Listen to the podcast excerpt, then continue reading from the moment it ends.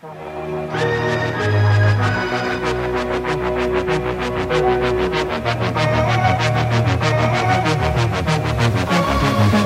crois que c'est le cas de n'importe quelle entreprise, euh, pas besoin d'une start-up de la, nouvelle économie ou technologie. On croit, on, a, est avancé avec des femmes et des hommes qui ont été clés euh, dans l'organisation, et c'est des gens qui ont l'ADN. Et ça, c'est beau. C'est-à-dire que c'est des gens qui, qui, ont vos valeurs euh, dans la façon de dépenser l'argent, dans, dans la transparence, euh, dans la façon de travailler ensemble, dans la façon de s'exprimer, dans le, dans le respect, dans l'humilité aussi, euh, dans la façon d'aider. Et il faut que ces gens se retrouvent. Euh, ils vont avoir l'impression assez vite d'avoir plus un couloir que le grand stade avec lequel ils, euh, pouvaient s'exprimer. Euh, donc, donc voilà. Et, ça, c'est un enjeu managérial ou comment continuer à donner du sens à des gens qui étaient euh, plutôt transverses et clés dans l'organisation, qui doivent le rester. Bonjour à toutes et à tous, je suis Julien Laure, le CEO de Théodo France. Julien, cofondateur d'Xmakers. Emeric, partenaire chez Raise. Alors bienvenue sur Method to Scale, le podcast qui donne la parole à celles et à ceux qui sont devenus des maîtres dans l'art de l'hypercroissance. Dans chaque épisode, nous décryptons leur méthode pour scaler afin de vous faire partager les apprentissages pour réussir le passage à l'échelle. Aujourd'hui, on a le plaisir de recevoir Christophe Dandois, le CEO de Leocare. Salut Christophe. Salut, salut, merci de m'accueillir. Avec grand plaisir. Je vais essayer de résumer Leocare, donc qui est une néo-assurance habitation, automoto et smartphone, qui a la spécificité d'être 100% mobile et aussi solidaire. Ben, tu nous expliqueras ce, que, ce qui se met derrière ce mot intéressant. Tu fais partie du FT 120. Ouais, ce qui est une marque de croissance pour la deuxième année. Félicitations. Bravo. Euh, vous avez la particularité d'être une boîte qui est euh, à Rennes, euh, qui a réussi son scale euh, en région. Vous êtes 120 collaborateurs entre euh, Rennes et Paris et vous assurez 150 000 clients partout en France. Tu sais que pour Julien, c'est l'outre périphérique où tu te situes. Attends, attaque pas les Bretons. Moi, j'attaque. c'est Rennes, la station de métro. C'est lui, quand il arrive des fois, il dépasse le 17 e c'est loin, quoi. Donc, bienvenue. Il a raison en plus. Ouais. Voilà. Donc, Merci. Euh, euh, on va aborder euh, dans le podcast trois parties. Une première partie où on aimerait connaître ton 0 to 1, le moment où ça a commencé à, à marcher et peut-être les débuts. la deuxième partie sur le scale où Emeric va, va creuser deux points spécifiques qu'il a spotés en offline sur, sur, ta boîte. Et la dernière qui est plutôt le, le next level, vers où tu vas aller, mmh. c'est quoi ton endgame, si tu es d'accord? Plaisir, on est là pour ça. Bah, super. Donc, si on part sur le, le 0 to 1, à, à, quel moment et comment ça s'est fait et à quel moment tu as senti qu'il allait se passer quelque chose? Déjà, on a pas mal, euh, ce qu'on avait changé avec Emmerich, on a pas mal tourné. Hein, euh, le projet euh, Léo Kerr qui est né avec Noureddin Bekrar, oui. qui est l'autre euh, cofondateur, plutôt euh, un passé serviciel d'intégration, clairement technologique. Euh, on sortait du monde de l'IoT, on avait vécu euh, les Google Glass, on avait travaillé euh, sur le, le compteur Linky connecté. Et donc, on était plutôt parti sur la santé.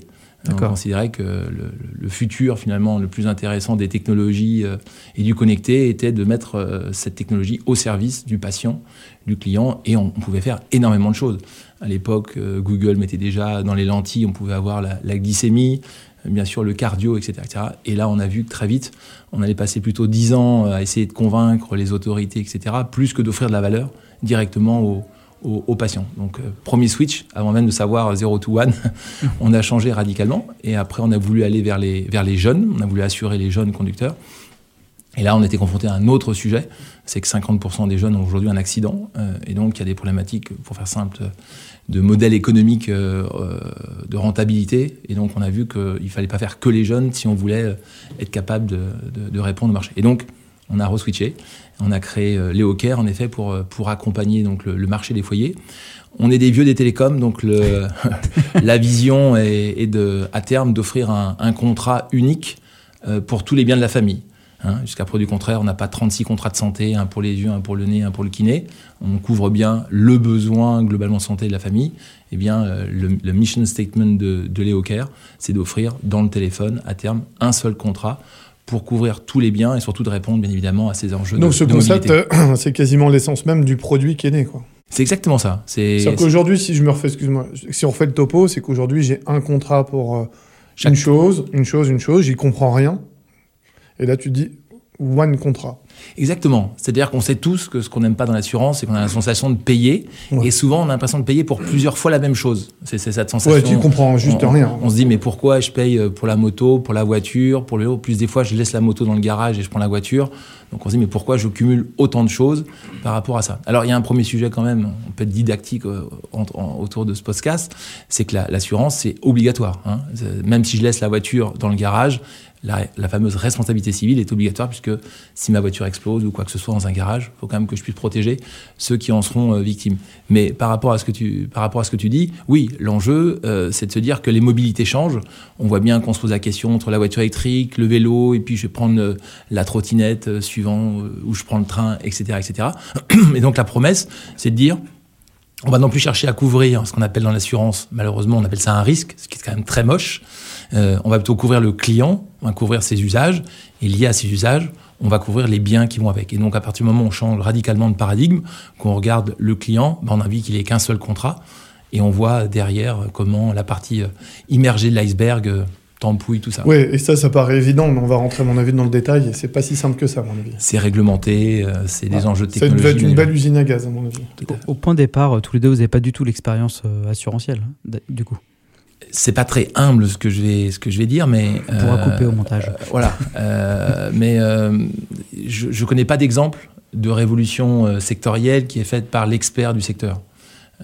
Tous ceux qui ont amené toute proportion gardée avec beaucoup d'humilité, euh, je pense que ce qu'a fait Xavier Niel avec Free dans les télécoms, il venait, c'était pas trop son, son univers. En tout cas, il n'était pas, c'était pas pour ça qu'il était. Voilà. le- C'est un autre sujet. Elon Musk, je crois pas qu'il était reconnu pour sa maîtrise euh, du moteur thermique. Bref, c'est pas très humble de dire ça, mais c'est juste d'expliquer euh, que la grande différence entre un acteur qui arrive dans un marché, qu'est-ce qu'il fait? Ben, Première chose qu'il fait, fait de l'empathie client.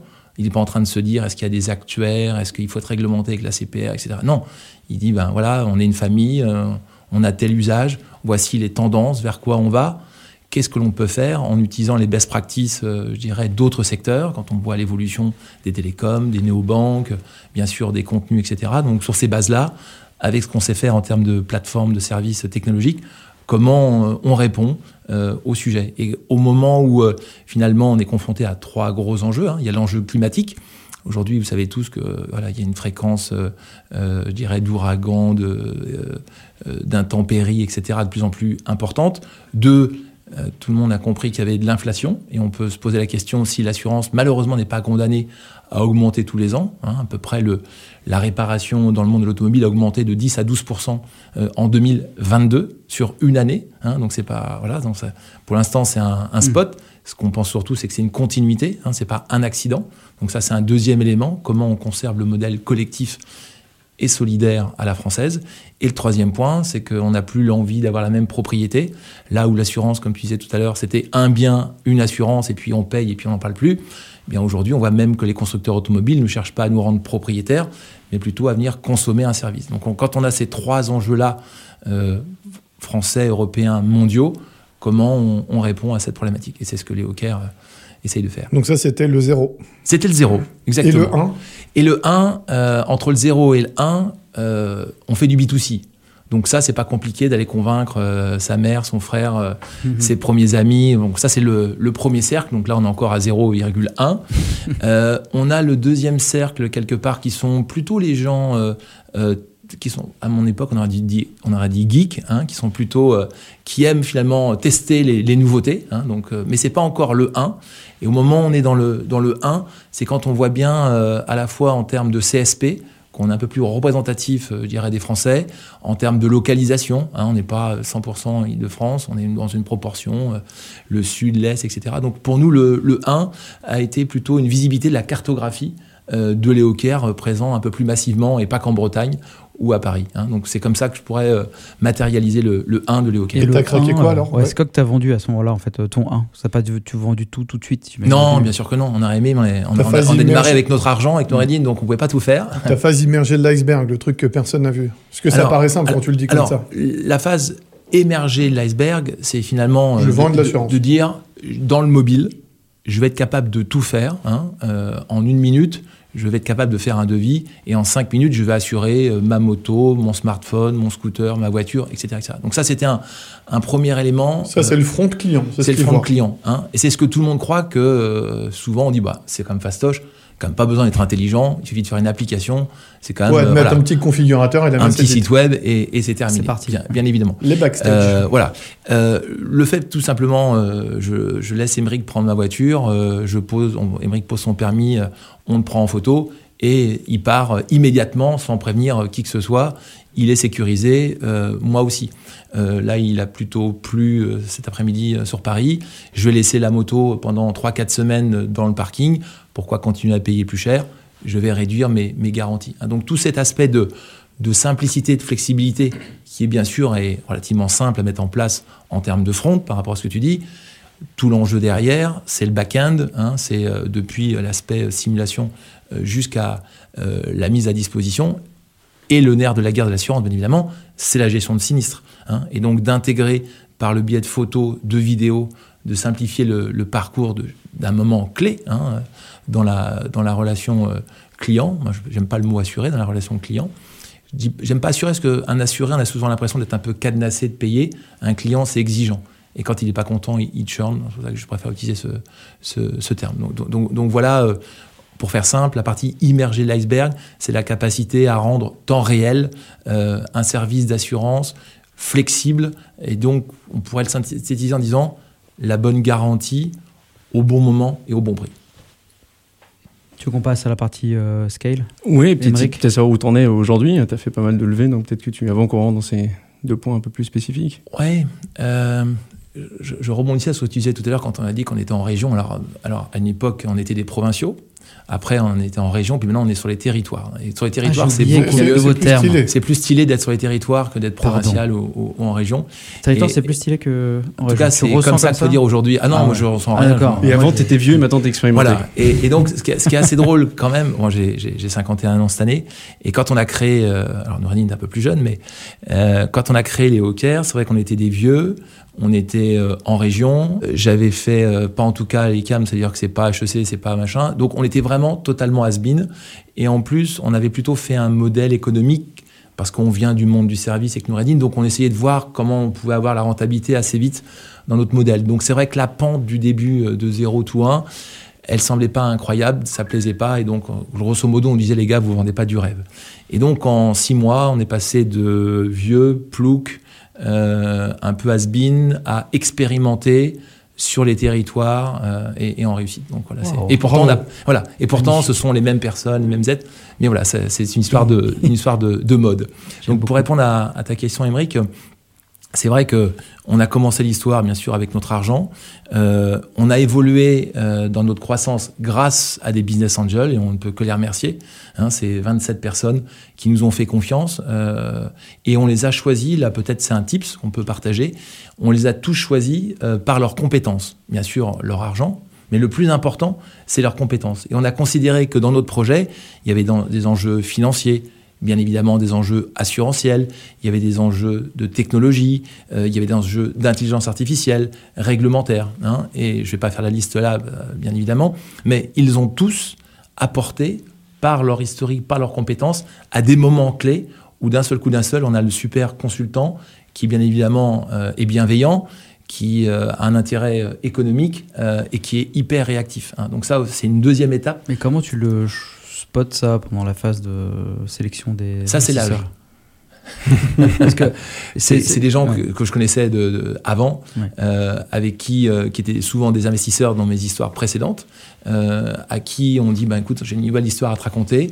donc il y a une notion de, confiance. C'est des copains de promo, c'est des gens qu'on a rencontrés dans sa, dans sa carrière. C'est de gens de gens. ok, donc tu disais ton réseau, tu l'as utilisé d'un point de vue financier, d'investissement. Financier, mais je, je, pense en tout cas si on peut, d'abord, un, ne jamais refuser un entretien. Si je peux, là aussi un petit tips c'est extraordinaire.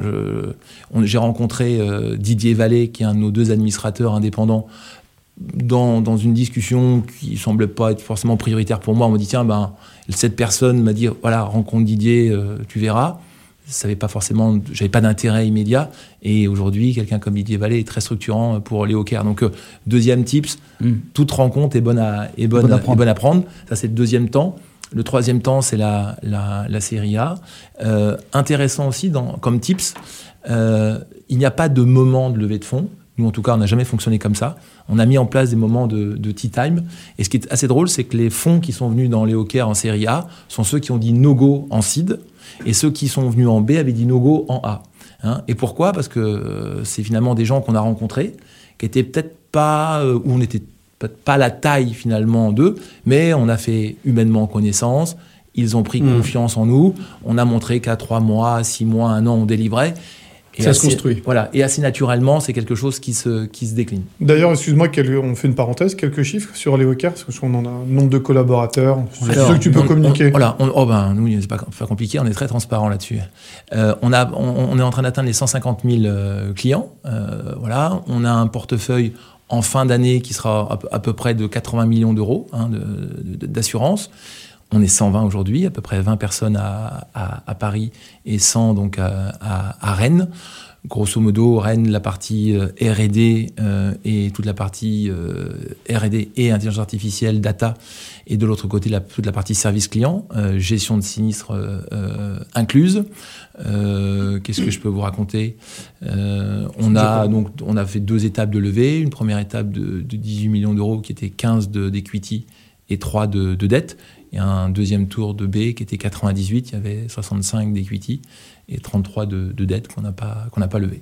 avec tu peux préciser Alors, la série A, euh, deux fonds français, un fonds euh, anglais, donc avec euh, Daphne, avec Pierre-Yves, Ventec avec Jean et Félix Capital avec Fred et, aussi, et aujourd'hui Suzanne Lee. Et la série B avec Phil d'Edo Sophia et Lucille de Eight Si, si, on revient maintenant un peu à ton, à ton métier, euh, en fait, tu as un métier où tu dois faire mieux et plus vite que des acteurs historiques qui sont très gros et très riches. Euh, et c'est de la punchline travailler ça. et, et, en plus, euh, dédicace. et en plus, ton métier doit être tourné absolument vers le suivi de ta performance. on est quand même dans l'assurance, tu as les ratios sinistres sur prime, tu as des réassureurs. Et donc pour tout ça, euh, tu as, insufflé une culture data. Mm. Est-ce que tu peux revenir sur, euh, sur tes équipes data? Alors, il y a des équipes tech qui sont nombreuses, mais tes équipes data. Et aussi euh, l'évolution du rôle du CFO, qui du coup doit lui aussi prendre en compte de plus en plus de data. Parce que je pense que ça intéressera beaucoup nos éditeurs. Donc ça, c'est les points de scale. Là. Là, voilà, exactement. Premier point de scale. Tout en même temps. non, on fait déjà la culture data. Non, non. Là, je dirais que c'est un, je vais dire quelque chose, c'est plutôt notre, culture commerciale, notre culture CRM, euh, qui vient du monde du, service, qui a directement été insufflée euh, dans la, culture data. Euh, quand on est sur un marché B2C, on, sait que par défaut, la réponse, elle vient du client.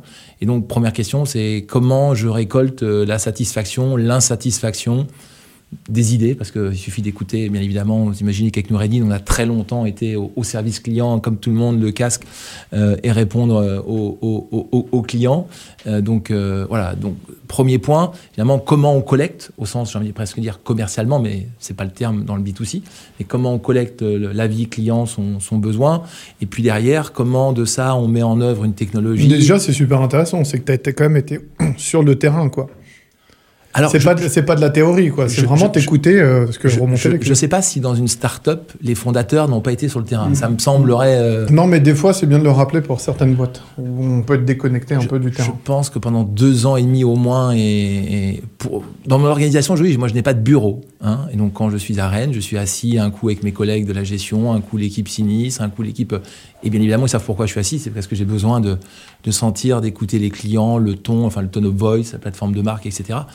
Euh, donc voilà, donc je pense que c'est, quelle que soit la taille de l'entreprise, après c'est une histoire de, de, caractère, mais je pense que d'être décorrélé euh, du terrain me semble, en tout cas à notre taille aujourd'hui, ça serait presque suicidaire. En tout cas, pour répondre au premier sujet sur cette culture data, ça commence d'abord par collecter, et donc c'est une vision commerciale qui donne envie de, de collecter cette, finalement ce besoin et pour pouvoir lui donner une dichotomie euh, avec des KPI qui ont du, qui ont du sens. et que tout le monde puisse suivre ces KPIs. Tu veux vraiment embarquer tout le monde avec. Euh, très transparent sur les KPI. Et, et, on, a par exemple un stay tune euh, mensuel où on partage avec tous les collègues où on en est sur autant les taux de transfo que le newbies, que le cash, etc. Donc je pense que ça, c'est euh, ça aussi, c'est une notion de, culture. Et je pense que si on peut donner un tips, plus vite on le met en œuvre, plus c'est simple.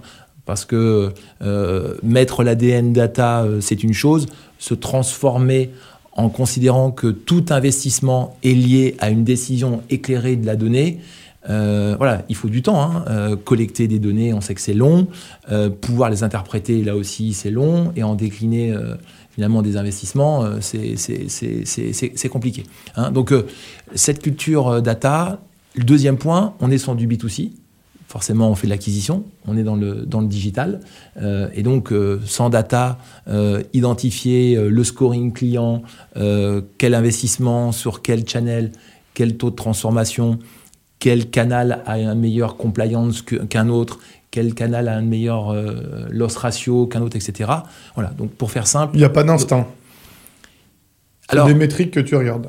Il n'y a pas d'instinct, je dirais si quand même. Tu viens confronter ton instinct. Voilà, exactement. Je pense que quand on, je, crois, hein, quand on est quand on est créateur d'entreprise, je crois qu'avant tout, moi en tout cas c'est mon cas, on est très animal.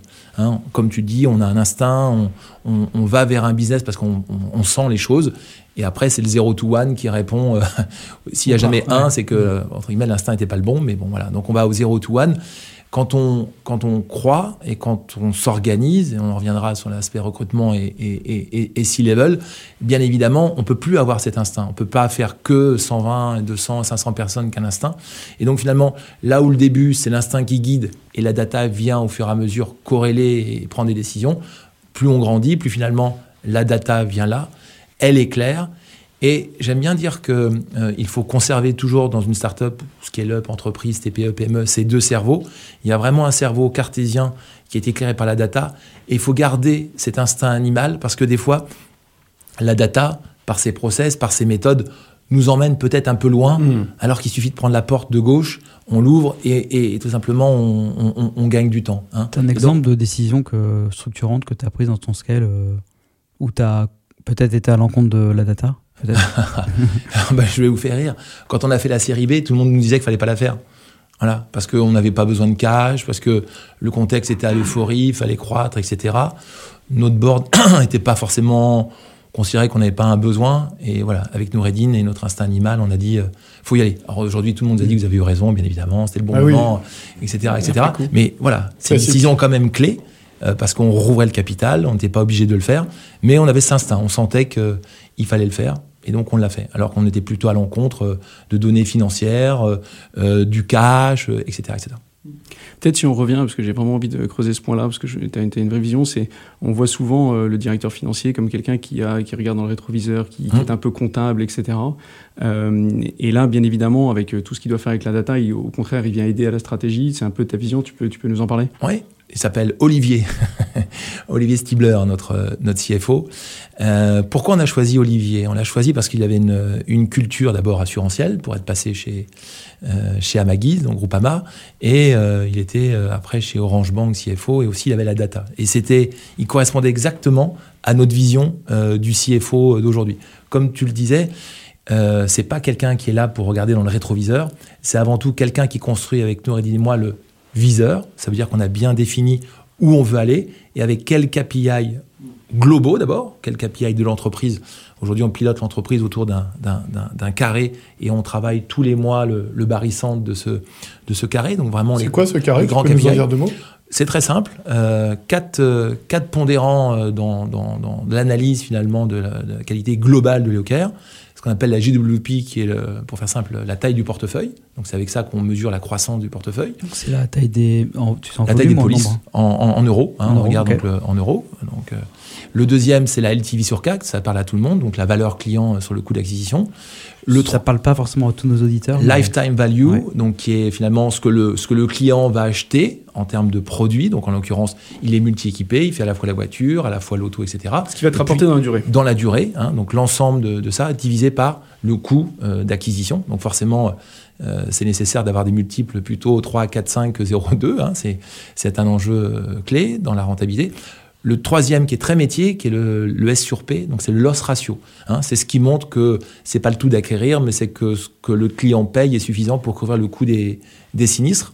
Et le, quatrième, qui est notre rentabilité, hein, qui est de démontrer que notre portefeuille couvre l'entièreté des coûts d'exploitation de, l'entreprise. Hein. Et donc, euh, mettre à jour ça tous les mois, c'est de répondre à la fois à des enjeux de croissance, de la valeur client, d'un modèle pérenne et rentable de bout en bout, et d'une valeur économique de l'entreprise. Tu appelais ça le carré voilà, et on travaille euh, le, le barycentre tous les, tous les mois. Ok, donc j'ai fait un petit écart, donc on revient sur non, le fameux CFO. et donc ça, ça, revient à ça, où avec le CFO, on définit euh, le carré, donc qui sont les grands KPI qui sont compréhensibles par tout le monde pour comprendre finalement est-ce que l'entreprise va dans le bon sens ou pas par rapport à ce qu'on s'est fixé. Et puis après, euh, il y a des KPI forcément par chaque, chaque entité. On comprend bien que l'acquisition, on comprend l'aspect R&D, l'aspect produit, donc chacun a ses KPI et ses OKR euh, pour les aficionados de, euh, de, notre ami Régis. derrière ça, c'est quelqu'un qui travaille avec, c'est quelqu'un qui construit le futur, c'est quelqu'un qui finalement chez nous, anime toutes les réunions euh, transverses. La weekly, euh, c'est lui. Le monthly euh, dashboard, on, produit à peu près un support de 100 slides tous les mois qui part depuis la partie amont business, mmh. voilà, jusqu'à la, partie la plus qui est vraiment les, les, les, bits. Et donc oui, le CFO, c'est quelqu'un qui a une, pour nous une culture data, qui a une, une, vraie culture transverse dans la compréhension du métier et qui est vu clairement par toutes les fonctions euh, exécutives de, l'entreprise comme un soutien et qu'on va voir parce que face à ces KPI, face à ces résultats, on s'interroge euh, est-ce que mon CPA est trop bas? Est-ce que, euh, ce que je, les fonctionnalités qu'on a mis en production en termes du X, du Y, je vois bien que le taux de transfo d'une page sur l'autre est, moins bonne. Et donc, on se challenge au regard de ça. Peut-être c'est une mauvaise analogie, mais si je compare, c'est plus quelqu'un qui gère des chiffres, c'est quasiment un trader qui t'aide à prendre des décisions. C'est un stratège aussi. Je, je, mettrais plutôt euh, dans, dans, dans, cette approche-là, euh, c'est un vrai, euh, c'est le, le, conseiller vraiment, je pense, de, de l'entreprise. Je ne parle pas des fondateurs, mais vraiment de, de l'entreprise et ses équipes, bien, bien, bien évidemment, qui, qui surtout sont, sont capables d'éclairer. Je pense que ce qui est compliqué, suivant le métier dans lequel on est, on est souvent quand même, même si on est une start-up, on, on a quand même ses objectifs et on, on est là pour, euh, pour, euh, pour réussir. Et face à des difficultés, c'est pas toujours très simple de lever le. Voilà. Et quand toutes les semaines, par ces, ces KPI, ces OKR, on voit qu'on est en train un peu de bouger, quelqu'un qui challenge en, en, pourrant aider à redresser la barque, non pas au bout d'un trimestre, mais au bout d'une semaine, c'est juste extraordinaire. Et donc, euh, voilà, avoir un intérêt. C'est le enabler du business de la boîte. C'est vraiment le enabler business mm. euh, par rapport à ça. Peut-être un dernier point, si on a le, on a, on a le temps. Euh, tu, nous as, tu nous as pas parlé évidemment de, de Régis, tu l'as mentionné. Évidemment, on, on, va, on peut pas s'empêcher. Qui est Régis On ne peut pas s'empêcher. Alors Régis, on vous renverra bien évidemment à l'expert, hein, le podcast numéro 1, JV Web, c'était le podcast 24, Ogo aussi, on en a beaucoup parlé. Peut-être lui faire payer un sponsoring. Ouais, c'est clair. je pense. Hein. Moi, je pense que je crois l'annonce. Il est venu beaucoup. Non, mais en fait, dans ta, évidemment, quand tu crois beaucoup, tu dois euh, faire beaucoup de changements. Euh, tu es passé euh, d'une méthode un peu Scrum agile mmh, à mmh. finalement le Lean. En quelques mots, est-ce que tu peux le redéfinir mmh. et concrètement ce que, ça, ce que vous avez mis en place? Alors, je vais faire le malin, je vais en parler, hein, mais c'est Noureddin qui pilote tout ça, donc faut, faut, être euh, honnête, euh, même si je viens du monde de l'informatique. En effet, euh, on, démarre une entreprise souvent avec des super-héros et on essaye de faire finalement le plus possible et le plus rapidement possible en étant le plus fiable possible. Pour faire simple, c'est à peu près ce qu'on essaye de, de, faire. Et ça, on est plutôt dans des méthodes Scrum Agile où finalement on définit des fonctionnalités, on sait qu'on a à chaque fois deux semaines et dans les deux semaines, on en met un paquet en, en développement euh, il y a la partie recette qui est fait derrière, et puis, et puis c'est parti. Donc ça, c'est cet aspect euh, je dirais, bien connu, Scrum, qui semble être quand même la façon à petite taille peut-être la plus efficace mmh. entre C'est la plus répandue dans l'informatique aujourd'hui, et, et, qui répond quand même aux, entre guillemets, fonctionnalités, coût délai plutôt bien. Mais c'est un peu touche à tout, on va vite, on délivre. Et c'est vrai, tu as raison, qu'on a plutôt des profils euh, assez transverses. Donc des gens qui sont à la fois curieux du fonctionnel, euh, experts dans ce qu'ils font et qui ont envie d'aller jusqu'au bout euh, et qui vont avoir une capacité d'écoute de, ce que dit le, le consommateur, l'utilisateur pour revenir dans la boucle. Hein. Donc c'est quand même pas si simple que, ça. Quand on, quand on grandit, quand on croit, on voit bien qu'à un moment, ce modèle où j'en mets euh, pour deux semaines euh, a, ses limites. Et puis de plus en plus, on va se spécialiser. Il y a l'enjeu d'acquisition, il y a l'enjeu des, outils internes, il y a tout l'aspect, euh, tout le client, assistant, sinistre, etc. Donc là, à un moment, nous, on a vu qu'on était en train de recruter, de dépenser, et qu'on perdait considérablement en, en efficience. C'est là où il y a eu cette vraie remise en question. Cette remise en question, et ça aussi c'est peut-être un autre type, ce qui est une évidence, mais c'est bien de le rappeler, c'est quand même de la curiosité et d'aller rencontrer ses pairs. Euh, tu as parlé de, de, de, de, Régis qui nous a éclairé, dont on est on a lu le bouquin euh, tous autour de la table. T'es encore euh, vivant? C'est une bonne question, ça. Euh, je pense aussi à, Guillaume Paoli dans, de Aramis Soto. nous, on a beaucoup, enfin, mes collègues ont, aussi été beaucoup éclairés par, par Conto. Donc, c'est aussi par le regard des autres qui sont passés par, par cette expérience où on voit bien, finalement, on se pose les mêmes questions. Ils rigolent quand on leur explique où on en est. Donc, on se dit, tiens, on doit être à peu près au, au stade par lequel ils sont passés. Et en effet, voilà. Et donc on passe d'un modèle euh, assez euh, finalement verticalisé où soyons clairs, on met un peu tout dedans en fonction des priorités, à quelque chose de beaucoup plus verticalisé, souvent des verticales qui sont plutôt des, divisions business, avec plutôt des squads, hein, avec des squad leads, etc. Donc là, on voit bien qu'on est plus dans des organisations verticalisées. Et ce qu'on avait échangé, Emmerich, avec des, problématiques où, où, où, là aussi, il faut accompagner des collègues qui ont été un peu des, qui ont eu un super pouvoir euh, à 10, à 20, qui avait le plaisir de toucher un peu à tout, et on va lui dire, bah, tu vas t'occuper de la partie euh, acquisition, et ça va être super ce que tu vas faire. Mais par contre, tu vas peut-être plutôt regarder ce qui se passe euh, côté sinistre. donc le scale, ça passe aussi par upgrader, transformer, faire grandir des gens sur leurs compétences. Ouais. Et gérer des frustrations peut-être aussi. Et, je pense que c'est ça le, le point je crois que c'est le cas de n'importe quelle entreprise. N'a pas besoin d'une start-up de la, nouvelle économie ou de technologie. On croit, on, a, est avancé avec des femmes et des hommes qui ont été clés euh, dans l'organisation. Et c'est des gens qui ont l'ADN. Et ça, c'est beau.